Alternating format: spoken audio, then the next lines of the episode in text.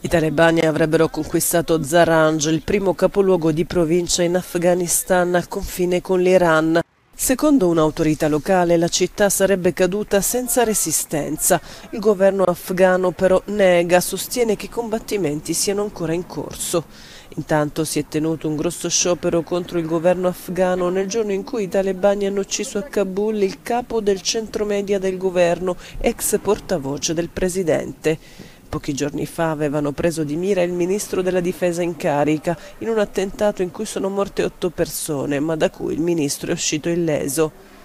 Ora che il ritiro delle forze NATO è quasi completato, l'avanzata dei talebani procede nel sangue. Nell'ultimo mese sono stati uccisi un migliaio di civili. Da lunedì nella provincia di Herat sono scoppiate una serie di manifestazioni contro i talebani che poi si sono allargate al resto del paese.